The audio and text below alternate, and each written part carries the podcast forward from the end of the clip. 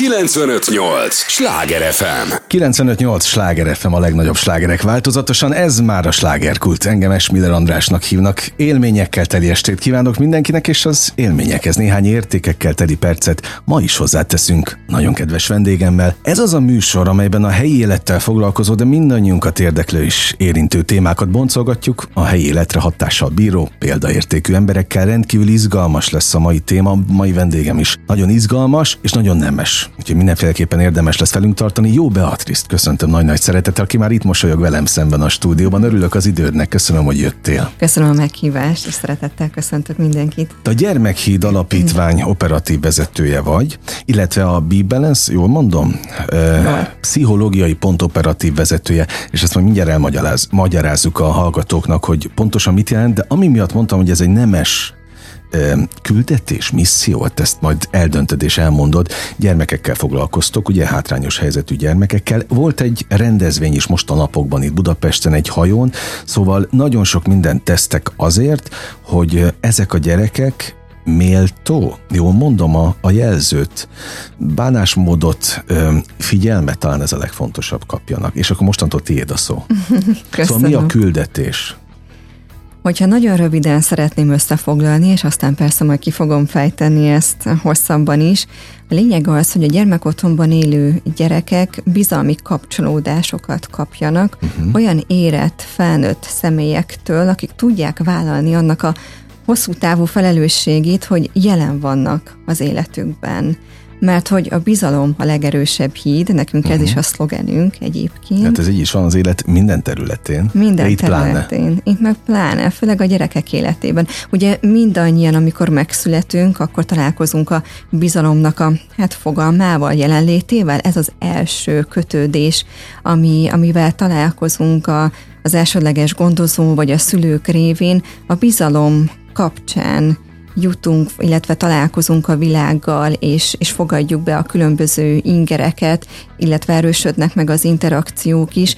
Most el tudjuk képzelni, hogy mi történik akkor, hogyha ez a bizalom ilyen nagyon korán megtörik. Uh-huh. Mert hogy a gyermekotthonban élő gyerekeknél ez a legsúlyosabb trauma, hogy mindannyian bizalmi sérüléseket kötődési sérüléseket És nagyon korán szenvednek. szenvedik el Gyerekkorukban, ezeket. igen. Nyilván, hogy minél korábban szenvednek el kötődési a sérüléseket, időszakban. az annál rosszabb, igen, de, de valóban ez a csecsemőkor, illetve kisgyermekkor, amikor uh-huh. ekkor szenved valaki kötődési sérülést, akkor bizony annak a hatásait egyébként cipeli élete végéig. Na most a, a gyermekotthonban élő gyerekekre ez jellemző ők nem árvák, nagyon sokan azt gondolják, hogy árvaházak működnek még Magyarországon, és árva gyerekek vannak, de nem árvák, sőt, nagyon érdekes, hogy egyébként a gyermekotthonban élő gyerekeknek a, az arányait tekintve mindössze egy százalékuk árva. A többségüket családjukból emelnek ki. Tehát a többségüket a családból emelik ki. Mert olyan életet élnek, Igen, hogy igen, igen. Általában hátrányos arra, körülmények, őket. elhanyagolás, különböző szenvedélybetegségek vannak a szülők révén, és ehhez társulnak aztán egyéb problémák, munkanélküliség, stb. De elhanyagoló körülményekből szoktak kiemelni mhm. gyerekeket a családjukból, és aztán eldől, hogy vagy örökbefogadó szülőkhöz kerülnek, vagy gyermekotthonba kerülnek, vagy akár nevelőszülőkhöz uh-huh. kerülnek. A mi célcsoportunk, a Gyermekid Alapítványnál a, a gyermekotthonban élő gyerekek mi rájuk specializálva dolgoztunk ki egy mentorprogramot, és pontosan azért, hogy ezt a kötődési sérülést, ezt helyre tudjuk billenteni. És helyre lehet billenteni? Igen, egyébként kutatások is azt mutatják, hogy lehet, ezen, lehet ezt felülírni, hogyha vannak olyan bizalmi kapcsolódások, ahol a gyerek meg tudja ezt élni, hogy van tere annak egyáltalán, hogy a gondolatait, az érzéseit azt megfelelő módon megélje.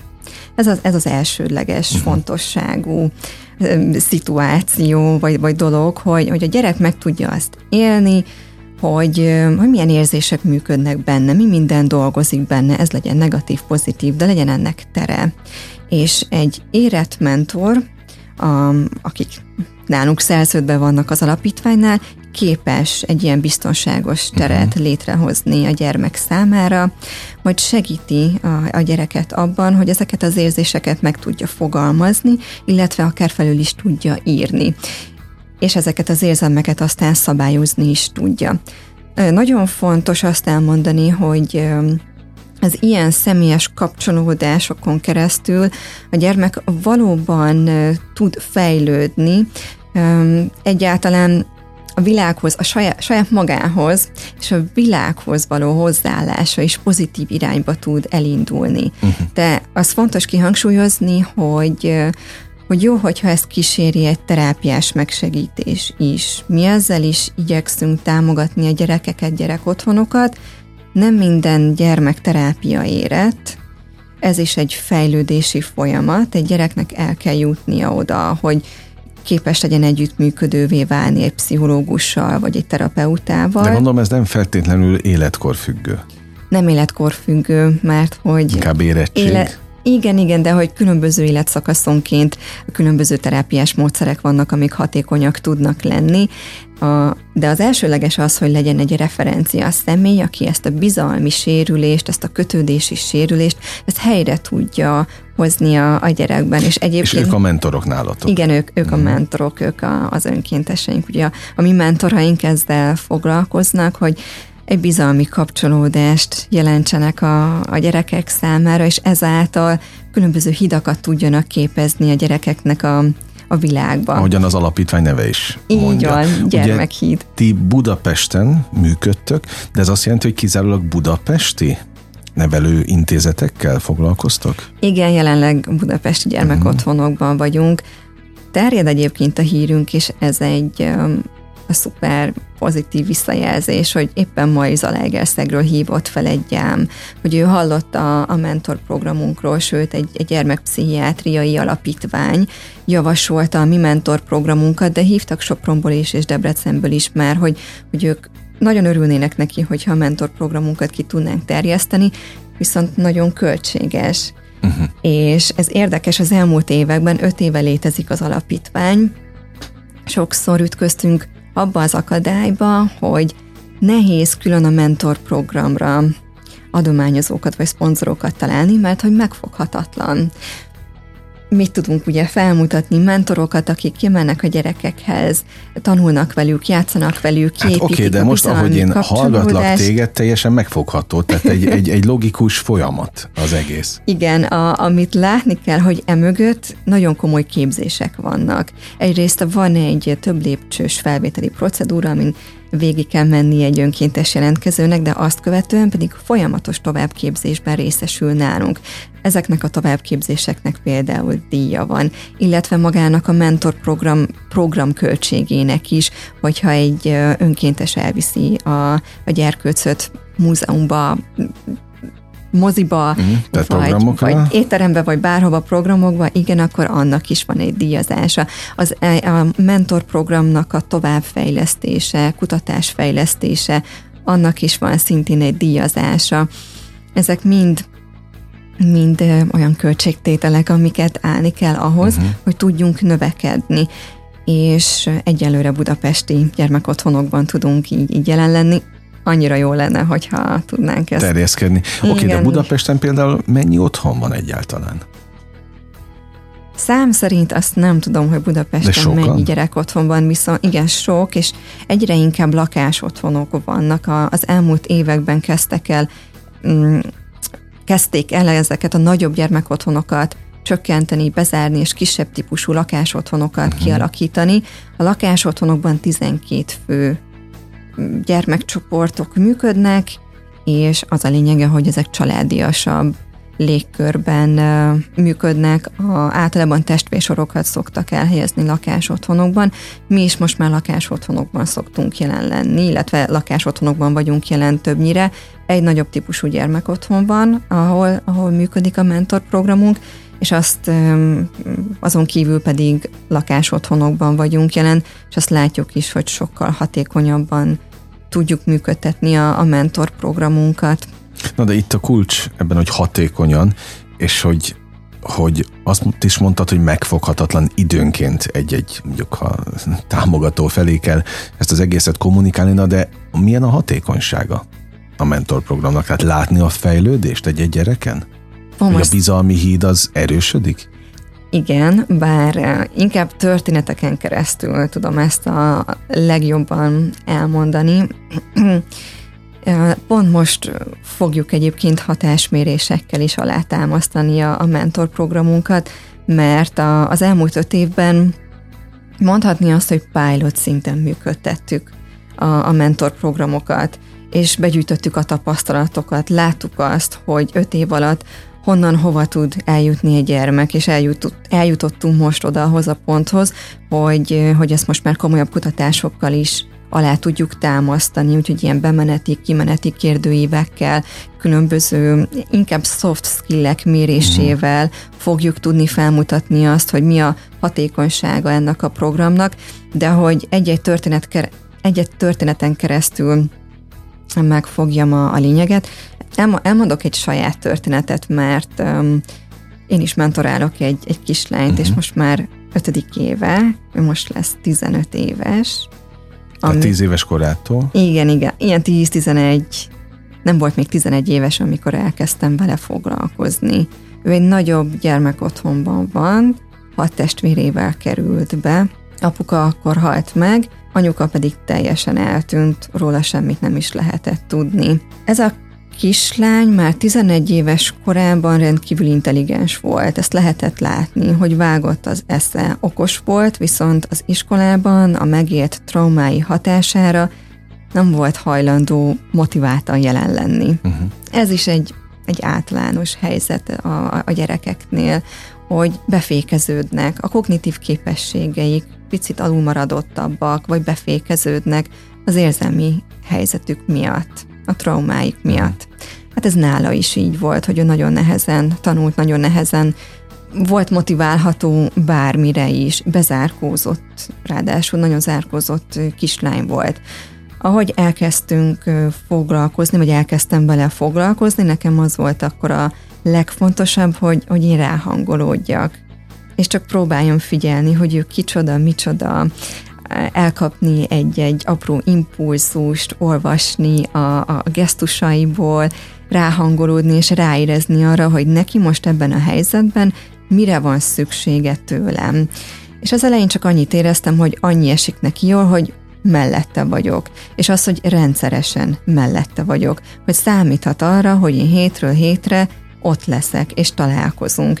Aztán megszokta, megértette ezt a rendszerességet megértette azt, hogy én jönni fogok. Aztán egyszer elkezdett beszélgetni, és elkezdtem megosztani a saját élményeit a gyerekkorából, de a pozitív élményeket a szüleiről, hogy a, amikor hány macskájuk volt, meg milyen szemtelenek voltak a szüleikkel, vagy egyszer elmentek a piacra, és mennyi mindent kapott, hogy így ömlöttek belőle a történetek, és ahogy folytattam vele a találkozásokat, újra és újra ugyanazokat a sztorikat kezdte elmondani.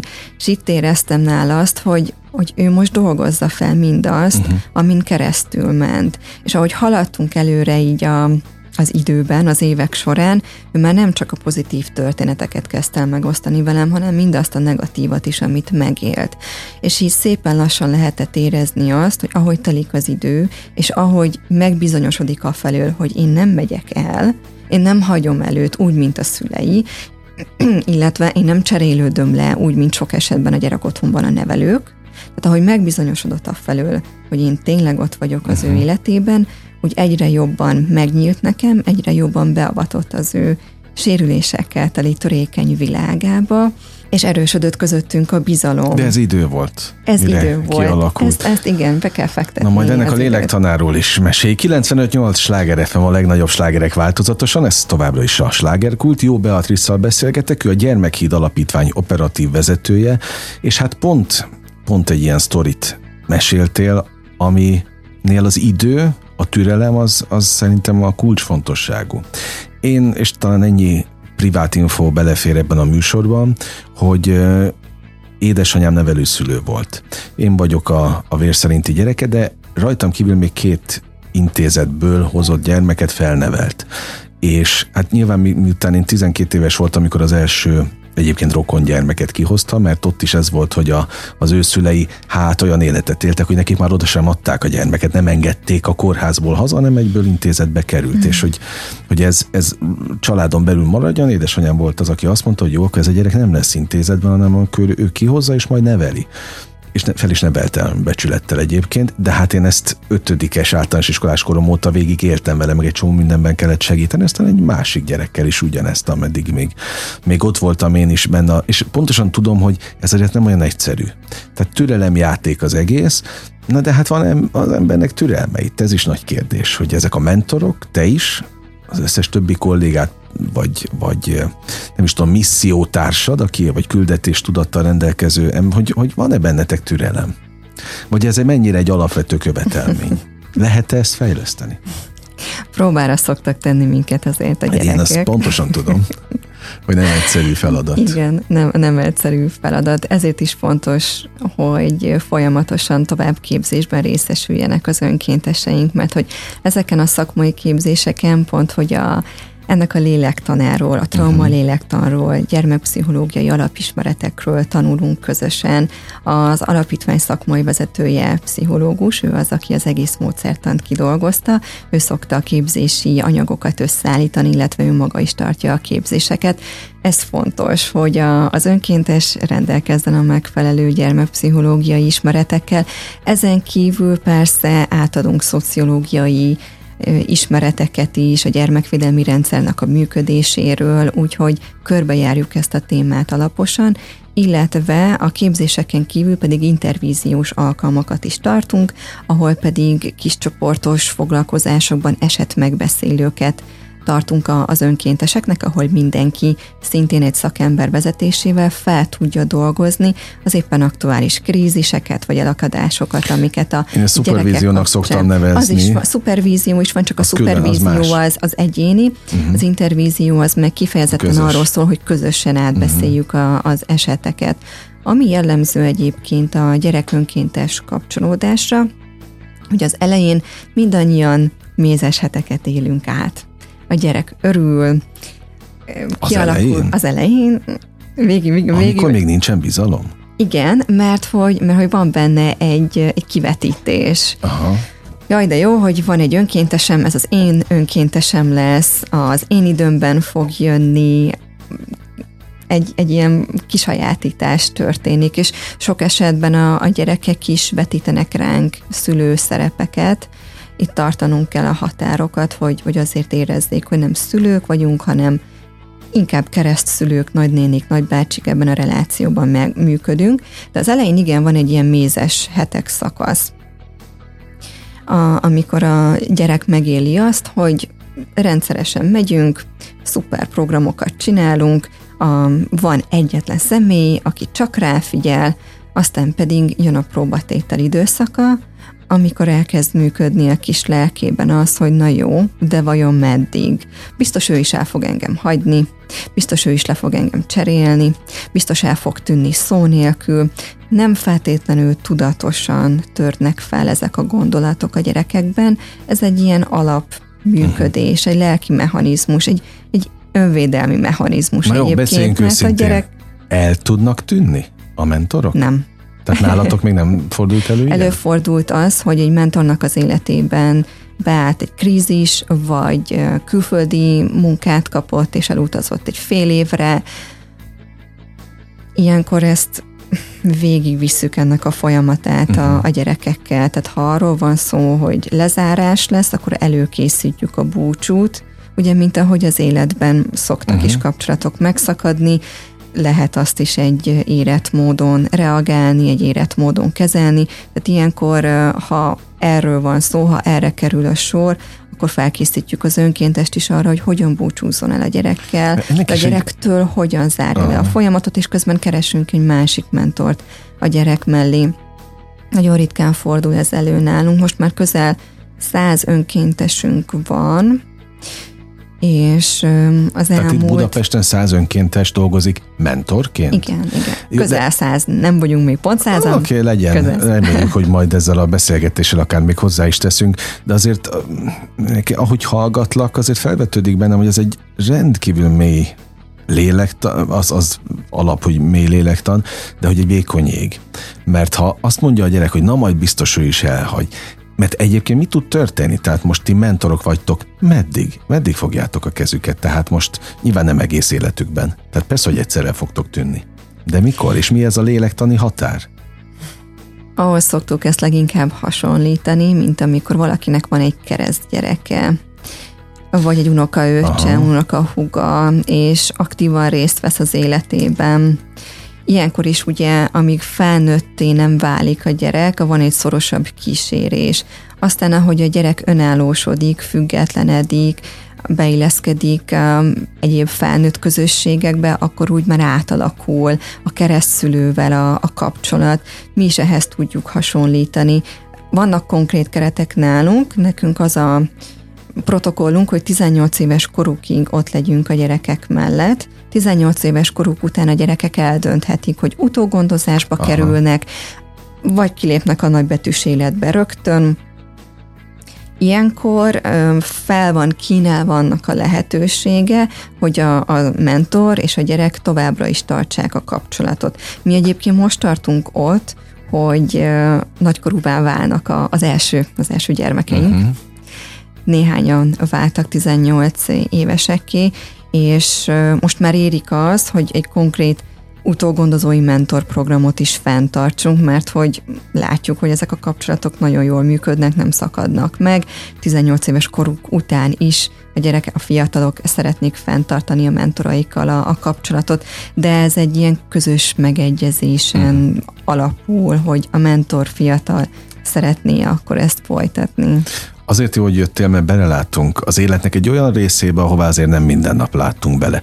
És bocs a kérdésekért, de nem is vagyok feltétlenül felkészült ebből, hogy bár próbáltam utána olvasni, de általában egy gyerek meddig marad egy intézetben? 18 éves koráig? És onnantól nincsenek, kirepül? Nincsenek pontos utánkövetési adatok sajnos. Vannak ilyen regionális kutatások, adatfelvételek, azokból hát lehet sejteni, hogy egyébként az állami gondozásban felnövő fiatalok 40%-a elkallódik.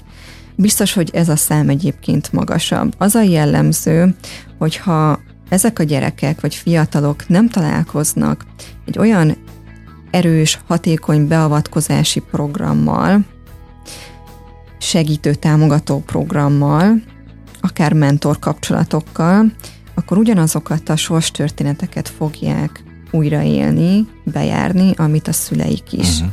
Nem ritka, hogy az állami gondozásban élő gyerekeknek a szülei is állami gondozásban nőttek fel. Az én mentoráltam esetében is ez így van. Vagy ha nem állami gondozásban nőttek fel a szülők, akkor hátrányos helyzetű körülmények között mély szegénységben ez gyakori, hogy ezek a sors történetek ismétlődnek, de hát hogy ne ismétlődnének, hogyha nincs egy olyan hatékony beavatkozás, vagy egy olyan hatékony nevelés. Vagy ami sorsot olyan, fordíthat. Ami sorsot fordíthat, Mert igen. pont ez a lényeg. Hát abban már meresen merek gondolni, hogy te mennyi sorsot ismersz, az elmúlt 5-6 évedből, amióta, amióta benne vagy ennek a, a sűrűjében. Nagyon jó, hogy jöttél, még egyszer mondom, és, és örülök, hogy betekintést adsz olyan területekbe, ahova tényleg nincs lehetőségünk betekinteni, úgyhogy maradj még velünk a következő blokkra is. Most az első részt bezárjuk itt a slágerkultban. A hallgatókat is arra kérem, bár szerintem nem kell őket nagyon noszogatni, hogy maradjanak velünk, mert érdekes a téma, hogy Tartsanak velünk a következő blogban, és egy lélegzetvételnyi szünetre megyünk csak el, aztán folytatjuk a slágerkultot. 958! Sláger FM! Mondtam, hogy nem leszünk olyan sokáig, és nem kell ránk várni. Itt vagyunk már is, 958 Sláger FM a legnagyobb slágerek változatosan. Ez már a második része a slágerkultnak. Örülök az idejüknek, mindig mondom, hogy ez a legfontosabb, amit adhatnak. Jó Beatrice idejének is nagyon örülök, jó, hogy itt vagy. A Gyermekhíd Alapítvány operatív vezetőjével beszélgettek, és van még egy pszichológiai pont is, ahol szintén operatív vezető vagy, de az kapcsolódik a, az alapítványhoz. Ti Budapesten működtök, budapesti nevelőintézetek, vagy hogy mondjuk ezt? Gyermekotthonok. Gyermekotthonok, bocsánat, gyermekotthon, és akkor azt is tisztázunk már, árvaházak már nincsenek, ugye? Nem, Ennek nem árvaházak, van, hivatalosan van. gyermekotthonok, Te mondtad az első részben, de, de hogy akkor legalább ezt is helyre tettük. Szóval te budapesti, ti budapesti gyermekotthonokkal foglalkoztok. Egyébként a pszichológiai pont, az hogy kapcsolódik az alapítványhoz?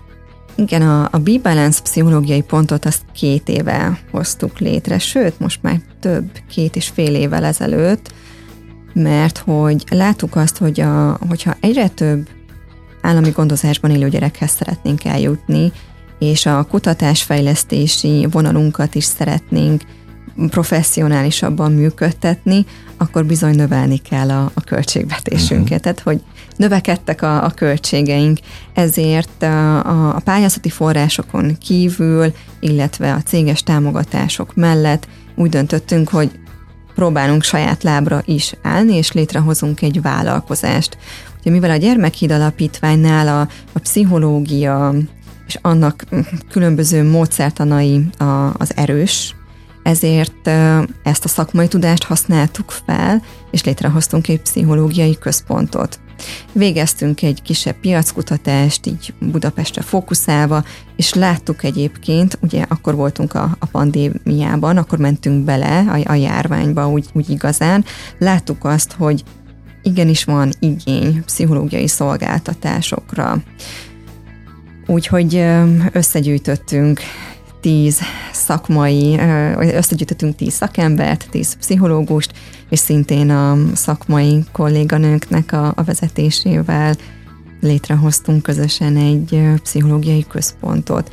Érdekes, hogy az elején gyermek- és családpszichológiai központként indultunk, és aztán láttuk azt, hogy a fiatalabb generáció sokkal jobban érdeklődik a, a pszichológia iránt. Na mit jelent a, jelent a fiatalabb generáció? Ez a, ez a 20 és 40 év közötti. Akik már korosztály. maguktól felkeresnek szakembert? Igen, igen, igen. Nem ciki? Nem ciki, és én örülök, hogy egyre többen gondolják Tehát egyre úgy, inkább nem ciki. hogy nem ciki. Aha. Nem, hiszen krízisek, elakadások mindannyiunk életében vannak. De melyek a leggyakrabb krízisek, elakadások az ő életükben? Nekünk egyértelműen most már ez a 20 és 40 év közötti korosztály lett a célcsoportunk.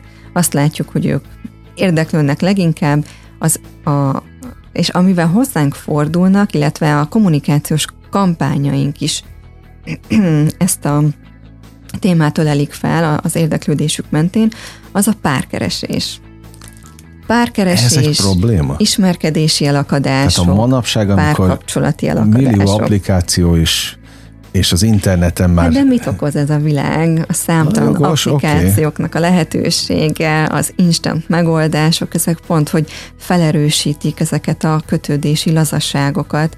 Ugye itt is éppen a kötődésről és a bizalomról beszélhetünk, hiszen ez az alapja minden emberi uh-huh. kapcsolatnak, és szintén ez a ennek a kapcsolatnak, a, vagy bizalomnak a, az elvesztésével szoktak hozzánk fordulni a leggyakrabban. Tehát, hogy nagyon sokat csalódnak egy-egy randin akár?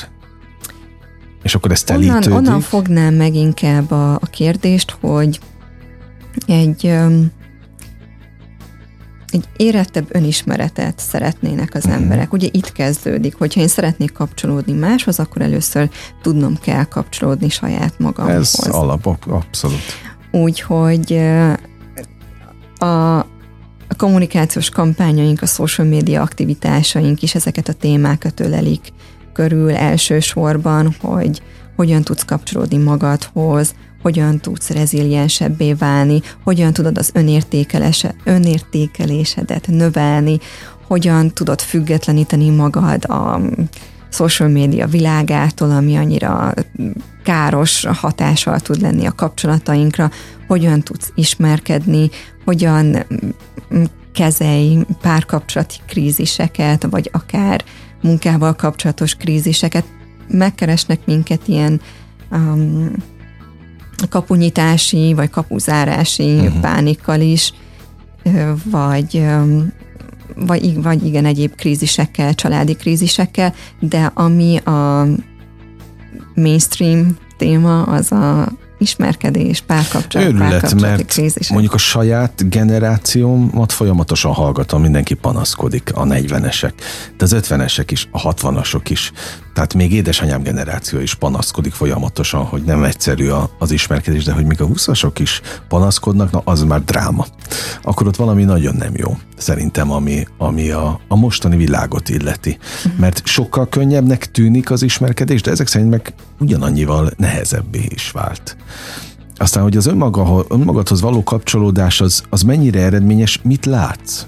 Tehát ha elmennek és felkeresnek benneteket, tehát már nem ciki, akkor utána eredményesebbé válik a, a párkap, az, ugye az ismerkedés is? Én ugye ezekben a folyamatokban nem látok bele, meg nem is láthatok bele adatvédelmi okokból kifolyólag, hogy egy-egy kliens folyamat azok hogyan, hogyan működnek. A, a visszajelzések azok inkább azt akarják, hogy egyre többen jönnek hozzánk. Uh-huh. Ugye a pszichológushoz általában úgy jár, az, vagy úgy megy az ember, hogy szóbeli ajánlás Abszolút. alapján mi is próbálkoztunk különféle hirdetési csomagokkal, stb.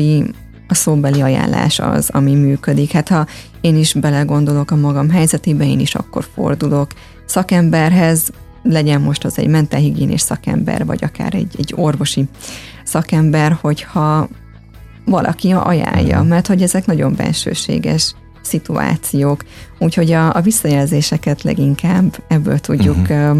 összegyűjteni, hogy ajánlások révén egyre többen keresik fel a központunkat, és egyébként az is szimpatikus a klienseink számára, hogy a bevételnek az 50%-át azt a gyermekhíd alapítványnak, gyermekhíd alapítványnak ajánljuk fel. Tehát tulajdonképpen, hogyha eljön hozzánk egy kliens, és végig csinál a pszichológusunkkal egy önismereti folyamatot, akkor minden konzultáció árának a felét azt ő a gyermekhíd alapítványnak adományozza. Tehát mindennek a közepe a gyermekhíd alapítvány. Ugye ott tartottunk, ha a gyermekhíd alapítványt nézzük, hogy millió sztorit ismerhetsz, hiszen mm. benne vagy a, a dolgok sűrűjében. De az, aki millió sztorit ismer, annak mennyire kell az érzelmeit kizárni ebből? De akár a mentorokat is kérdezhetném. Tehát mennyire hatnak rátok ezek a történetek? Hatnak ránk, persze. Nagyon súlyosan is, ezért is fontos az, hogy hogy a kereteket, a kompetencia határokat, azokat tartsuk. Egyébként az alapítványnál ez a, ez a mindig visszatérő téma. Ott vannak a gyerekekkel kapcsolatos elakadások, motiváció, tanulásfejlesztés, hogyan vigyem el külön órára, jelentkezett a vér szerinti szülő, jaj, de nehéz, tehát hogy ott van nagyon sok helyzet. Még ez is benne van a pakliban. Ez mind, persze, ezek Aha. folyamatosan benne vannak a pakliban, de az, hogy érzelmileg hogyan kezeljem a gyerekkel való kapcsolódást, vagy érzelmileg hogyan kezeljem a terheltebb helyzeteket, hol húzódik az én határom, ez egy visszatérő téma. Az alapítvány öt éve létezik, de maga a tevékenység már tíz éve. Uh-huh. Úgyhogy én is tíz éve foglalkozom gyermekvédelemmel, tíz éve foglalkozom gyerekekkel, nekem is ezzel a kérdéssel folyamatosan foglalkoznom Edzőttél kell. Edzőttél sokat? Persze. De annyira, hogy már nem viszed haza? Ezzel a kérdéssel mindig foglalkozni kell újra és újra. De Jó, persze, haza szoktam, haza, haza, Igen, ez, ez ilyen. Tehát ha, ha az ember egy um, úgy, úgy, úgy dolgozik, vagy úgy van jelen egy ilyen területen, hogy az nem, az nem csak egy ügyként kezeli, hanem szívügyként, akkor hazaviszi. Mm. Na jó, de neked honnan jött ez az egész? Tehát mióta lett, vagy miért lett ez szívügy? Én csatlakoztam ehhez a kezdeményezéshez még mielőtt alapítványá vált. Ahogy mondtam, a szakmai vezető pszichológus, és ezt ő indította el tíz évvel ezelőtt, én ehhez csatlakoztam, és ahogy én jelen voltam önkéntesként, javasoltam a, a kolléganőmnek, vagy most már kolléganőmnek, hogy csináljunk ebből alapítványt, és működtessük ezt ilyen nagyon profi keretek között. Viszont személyes, érint, személyes érintettség is van a, az én esetemben, bár én azt gondolom, hogy mindenki esetében, mert hogy aki hátrányos helyzetű gyerekekkel foglalkozik, ott biztos, hogy valamilyen érzelmi, komolyabb érzelmi kötődés vagy, vagy múltbeli sérülés ott lehet. Nálam is van, nekem volt egy három év a gyerekkoromban, amikor szülők nélkül éltem a bátyámmal együtt, mindennyian vagyunk testvérek, és úgy alakult a helyzet gyerekkoromban, hogy volt egy három év, amikor különböző családoknál éltünk, és egy rövid ideig gyerekotthonba is kerültünk, amíg a gyermekelhelyezési per tartott. Ez kint Amerikában volt, úgyhogy nem magyar körülmények uh-huh. között, viszont az élmény anyag az hasonló, tehát amikor azt éli meg az ember, hogy nincsenek ott a biztos szülők, a referencia személyek, az elsődleges gondozók, akiken keresztül megismeri a gyerek a világot, az egy traumatikus törés, és amikor azt éli meg, hogy össze-vissza kerül családokhoz, az szintén egy traumatikus Hát ahol aztán hogy, hogy fogadják, ugye, meg hogy viselkednek vele, az megint egy külön külön könyvet érdemelne, gondolom. Ugye ez nem egy bulvárműsor, és nem is az a cél, hogy itt most feszegessem, hogy mi volt, hogy volt, de végül aztán visszakerültetek a szülőkhöz? Visszakerültünk anyukámhoz. Igen. Anyukám Mind a négyen? A, a, a két öcsém egyébként is anyukámnál maradt. Aha. Itt apukám részéről volt egy ilyen húzás, hogy ő azt gondolta, hogy a bátyámat és engem kivisz Amerikába, és eltűnik Aha. velünk. Na hát akkor nem csak te tudsz egy csomó más életéről, hanem te is tudnál mesélni külön. Amit még a bogarat a fülembe ültettél az előbb, hogy jelentkeznek a vér szerinti szülők. És akkor mit mondanak? Hol voltak eddig? Például, te mi történik ilyen? Valamilyen szinten a háttérben ott vannak a szülők, uh-huh. És a rendszer részéről, a gyermekvédelmi rendszer részéről van egy törekvés egyébként, arra, hogy oda kerüljenek, ahol Vagy visszagondozásra kerüljenek, hogy hazagondozásra uh-huh. kerüljenek a gyerekek, de hogyha ez nem lehetséges, akkor is legyen egy kapcsolat a szülő és a gyerek között. Tehát van a rendszer részéről egy ilyen törekvés. Na most a gyermekjóléti alapellátásnak vagy jóléti szolgálatoknak a feladata lenne, hogy a szülőket mindeközben megfelelően megtámogatja. Uh-huh. Nem mindig sikerül ez. Egyrészt a rendszer miatt, egyrészt a szülőknek az együttműködése miatt. Nem feltétlenül együttműködőek a szülők, nem tudják az eszközöket, nincsenek eszközeik arra, hogy hogyan kapcsolódjanak segítő programokhoz, és hogyan kapcsolódjanak a gyerekeikhez. Általában az szokott a vége lenni, hogy teljesen össze-vissza van a, a gyerekekkel való kapcsolattartás. Ez a gyerekeknek nem jó, mert hogy az ő életükben biztonság kell, rendszeresség kell, és az, hogy hol megjelenik a szülő a látogatás alkalmával, hol nem, az egy újabb elhagyási traumát okoz a gyereknek. Kiszámíthatatlanságot és bizonytalanságot visz az életébe. Ezért kiemelten fontos nálunk a mentorprogramnak a profi működtetése, mert mi nem tehetjük ki a gyerekeket annak, hogy újabb elhagyási traumákat uh-huh. éljenek meg. Tehát ez, ez kizárt. Ezért nehézkesebb viszonylag hozzánk bejutni önkéntesnek egy öt lépcsős felvételi procedúra van, pszichológiai tesztel, és Jó, hát elbeszélgetésekkel. Kell, és hogy minden őrült ne tudjon újabb őrültségeket csinálni. 95-8 sláger FM a legnagyobb slágerek változatosan, ez továbbra is a slágerkult. Jó Beatrisszal beszélgetek, a Gyermekhíd Alapítvány operatív vezetével mély témákat, nagy mélységeket érintünk, ami nem mindennapi ebben a műsorban, úgyhogy nagyon örülök tényleg annak, hogy, hogy őszintén mesélsz, és Szerintem nagyon nemes a küldetés, amit, amit képviselsz. Most már azt is értem, hogy miért, hiszen, hiszen gondolom szeretnél valamit, valami egészen mást adni azoknak a gyerekeknek, akik nem is tehetnek arról, hogy egyébként ebben a helyzetben vannak, de hogy mégis ami emberség legyen körülöttük.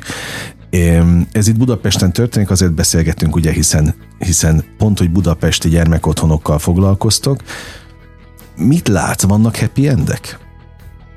Attól függ, hogy mit tekintünk happy endnek. Te mit ez tekintesz? Nagyon nehéz. Ti az alapítványnál mit tekintetek? Nagy, nagyon nehéz ezt, ezt megállapítani. Többek között ezért is haluga, halogattuk, ha mondhatom ezt a szót, halogattuk sokáig, hogy hatásmérésekkel, kutatásokkal támaszuk alá a működésünket, mert nagyon nehéz meghatározni azt, hogy mit tekintünk sikernek. Mi, milyen mérőszámokat használjunk, amikor uh-huh. arról beszélünk, hogy a sikert mérni akarjuk. De vannak kutatások, amik azt használják, hogy van-e általános végzettség, általános iskolai végzettsége, érettségie, vagy tovább tanul valamelyik felsőoktatási intézményben, de mi nem, mi nem erre specializálódtunk. Mi arra specializálódtunk, hogy a gyerekeket ahhoz segítsük hozzá, hogy képesek legyenek éretten kapcsolódni saját magukhoz, és más emberekhez legyenek képesek bízni. Mert ha nem tudnak bizalmi viszonyokat kialakítani, akkor nem tudnak semmilyen közösségben egészségesen megmaradni. Úgyhogy mi a bizalmat próbáljuk mérni, hogyan jut el egy gyermek oda, hogy befogadóvá válik egy mentor számára, és a mentor kapcsolat során egy év, három év, öt év alatt, stb. Milyen bizalmi szakaszokat, kríziseket él meg a gyerek és önkéntes együtt, és ezeket a kríziseket hogyan menedzselik. Tehát figyeljük azt, hogy az ő megoldó készlete, vagy krízismenedzsment eszköztára az mennyire tud fejlődni. Szóval össze szeretném foglalni, mi azt tartjuk sikernek, hogyha egy gyermeknek az önképe az helyreáll, uh-huh. és hogyha képes lesz bízni másokban, mert ez a kulcs ahhoz, hogy tudjon kapcsolódni közösségekhez, és ha tud kapcsolódni közösségekhez, akkor meg tud maradni az iskolai közösségében, illetve később meg tud maradni a munkaközösségekben is. És ugye ahhoz, hogy sikeresen beilleszkedjenek a társadalomba, kulcsfontosságú az, hogy megtalálják a helyüket majd a munkaerőpiacon is. Abszolút. Most még mindig itt van bennem ez a jönnek a vér szerinti szülők, és bekavarnak. Én most azért használok ilyen szavakat, mert ugye meséltem az első blogban, hogy én is érintett vagyok valamilyen szinten, hiszen én ezt ötödikes általános iskolás korom óta végigéltem, ahogy édesanyám nevelő szülőként öm, tevékenykedett, vagy tette a dolgát. Ott is voltak vérszerinti szülők, végig volt kapcsolat mind a két gyereknek velük, és tudom, hogy be tudnak kavarni. Uh-huh. Tehát amit felépít a mondjuk ott a nevelőszülő, azt egy pillanat alatt lerombolhatják. Ez így van a mentorprogramban is? Itt, itt Pesten, amit, amit képviseltek? Hatással vannak a szülők persze, és nem feltétlenül jó uh-huh. hatással. Fel is készítjük a mentorainkat arra, hogy hogyan segítsék a gyerekeket abban, hogy kezelni tudják ebben a helyzetben is az érzéseiket. Gyakori egyébként, hogy mivel nincsenek um, a gyerekeknek tehát nincs stabil jövőképük, ezért automatikusan azt a jövőképet fogadják el, amely szerint a szüleik élnek. És azt fogadják el, az lesz a minta, az a példa, ezt nehéz átalakítani. Vagy nagyon gyakran éreznek bűntudatot. Hogy a hát ők be, igen, hogy ők bekerültek gyerekotthonba, talán ők a hibás, ugye egy, egy mhm. gyerek saját magát kezdi el hibáztatni, nem szerethető, vele van a gond, átveszi a felelősségét ennek. Ezt is nehéz átalakítani persze a, a gyerekekben, de gyakran éreznek bűntudatot, hogy ők akkor tartoznak, segíteni kell a szüleiket, vagy segíteni kell az otthon maradt kis testvéreket, mert az is gyakori, uh-huh. hogy nem egyszerre emelnek ki gyerekeket a családból, vagy születnek még további gyerekek abban a, család, Há, hogyne, abban a családban, hogyne, hogyne. és ők nem kerülnek kiemelésre. Úgyhogy a gyerekekben ilyen érzések, hogy bizonytalanság, bűntudat, tartozom a, a, a szülőnek valamivel, ezek úgy mind össze tudnak gyűlni. Az a fontos, hogy hogy a mentor felismerje ezeket a helyzeteket, és át tudja vinni őket segítő beszélgetések formájában ezen a, ezen a krízisen. Ugye mondtam, hogy nekünk négy-öt gyermekünk lett 18 éves az utóbbi egy évben, pár hónapban, tehát most tartunk ott, hogy, hogy nőnek fel a, a gyerekeink, tehát nem találkoztunk még olyan sok esettel, vagy nem találkoztunk még igen, olyan sok esettel, ami ennek az lett volna a vége, hogy visszaköltözik uh-huh. a mhm. gyerek, vagy elkallódik a gyerek. Egy-egy ilyen esetet tudunk. Egy De ők automatikusan esetről. költöznek is ki a gyermek otthonból? Ha úgy döntenek a gyerekek 18 éves uh-huh. koruk után, akkor igen. És akkor mit csinálnak? Mit kezdenek a... Gyakori, hogy visszaköltöznek. Ez jellemző. Uh-huh. Mert mégiscsak az volt a megszokott kis közeg, akár Meg mennyire is pokol volt menni. az elején. Meg uh-huh. nem tudnak hova menni, mert mondjuk az a nem is tudom, hogy otthonteremtési támogatásnak hívják ezt most, de az a támogatás, amivel Valamennyit kapnak, elengedik, az biztos, igen, azt. Ha őket, az, az nem feltétlenül elegendő hát ahhoz, lakás nem hogy, lesz belőle, főleg nem Budapesten. Igen, hogy, hogy lakhatási célra fordítsák, meg probléma is az, hogy a megfelelő pénzügyi kultúrával sem rendelkeznek. A mentorprogramunkon keresztül mi ezekkel mind foglalkozunk, uh-huh. hogy szülőkkel való kapcsolattartást hogyan lehet kezelni, pénzügyi kultúra kiépítése, kialakítása, a tanulásban való segítés, annak a fejlesztése, ezek így mind megnyilvánulnak.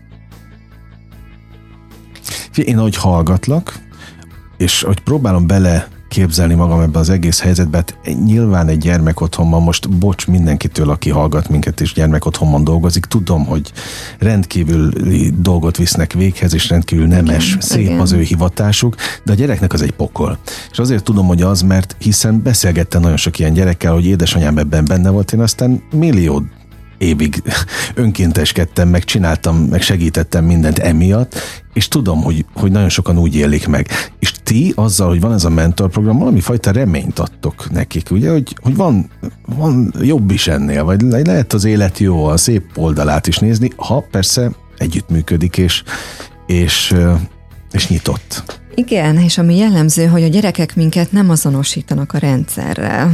Ez egy ilyen Hát mert ti külsősök vagytok. Mert mi külsősök Aha. vagyunk, igen, és tudnak kapcsolódni egyébként a nevelőikhez is. Hát erről is sokat Nyilván. tudnék beszélni, hogy azok a nevelők, akik nem fluktuálódnak, hanem ott maradnak, amíg 18 évesek nem lesznek a gyerekek, tudnak hozzájuk kapcsolódni, és annak a segítő kapcsolódáson, vagy azzal a segítő kapcsolódással is felül tudnak íródni gyerekkori elakadások, kötődési sérülések, viszont mi azért vagyunk úgymond könnyebb helyzetben, mert mi nem vagyunk a rendszer részei, és a gyerekek ezt tudják. A, sokszor büntetik a nevelőket, amikor kiemelésre kerülnek a családból, akkor minden esetben történik egy, egy vizsgálat. Megvizsgálja a gyereket orvos, pszichológus, szociális munkás is talán elbeszélget vele, több szakemberrel találkozik az egy teljes sok a gyerek uh-huh. számára. Meg kell hirtelen azzal küzdenie, hogy őt kiemelik a saját közegéből, kiemelik a saját otthonából. Mert még hogyha elhanyagoló is, rossz is, traumatikus élményeket élt át, neki ez jelenti a biztonságot, tehát az ő biztonság fogalma ezzel kapcsolódik össze.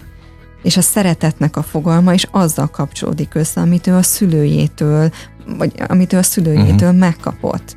Tehát teljesen más biztonságfogalma és szeretetfogalma van az ilyen gyerekeknek. Ebből kiemelik őket.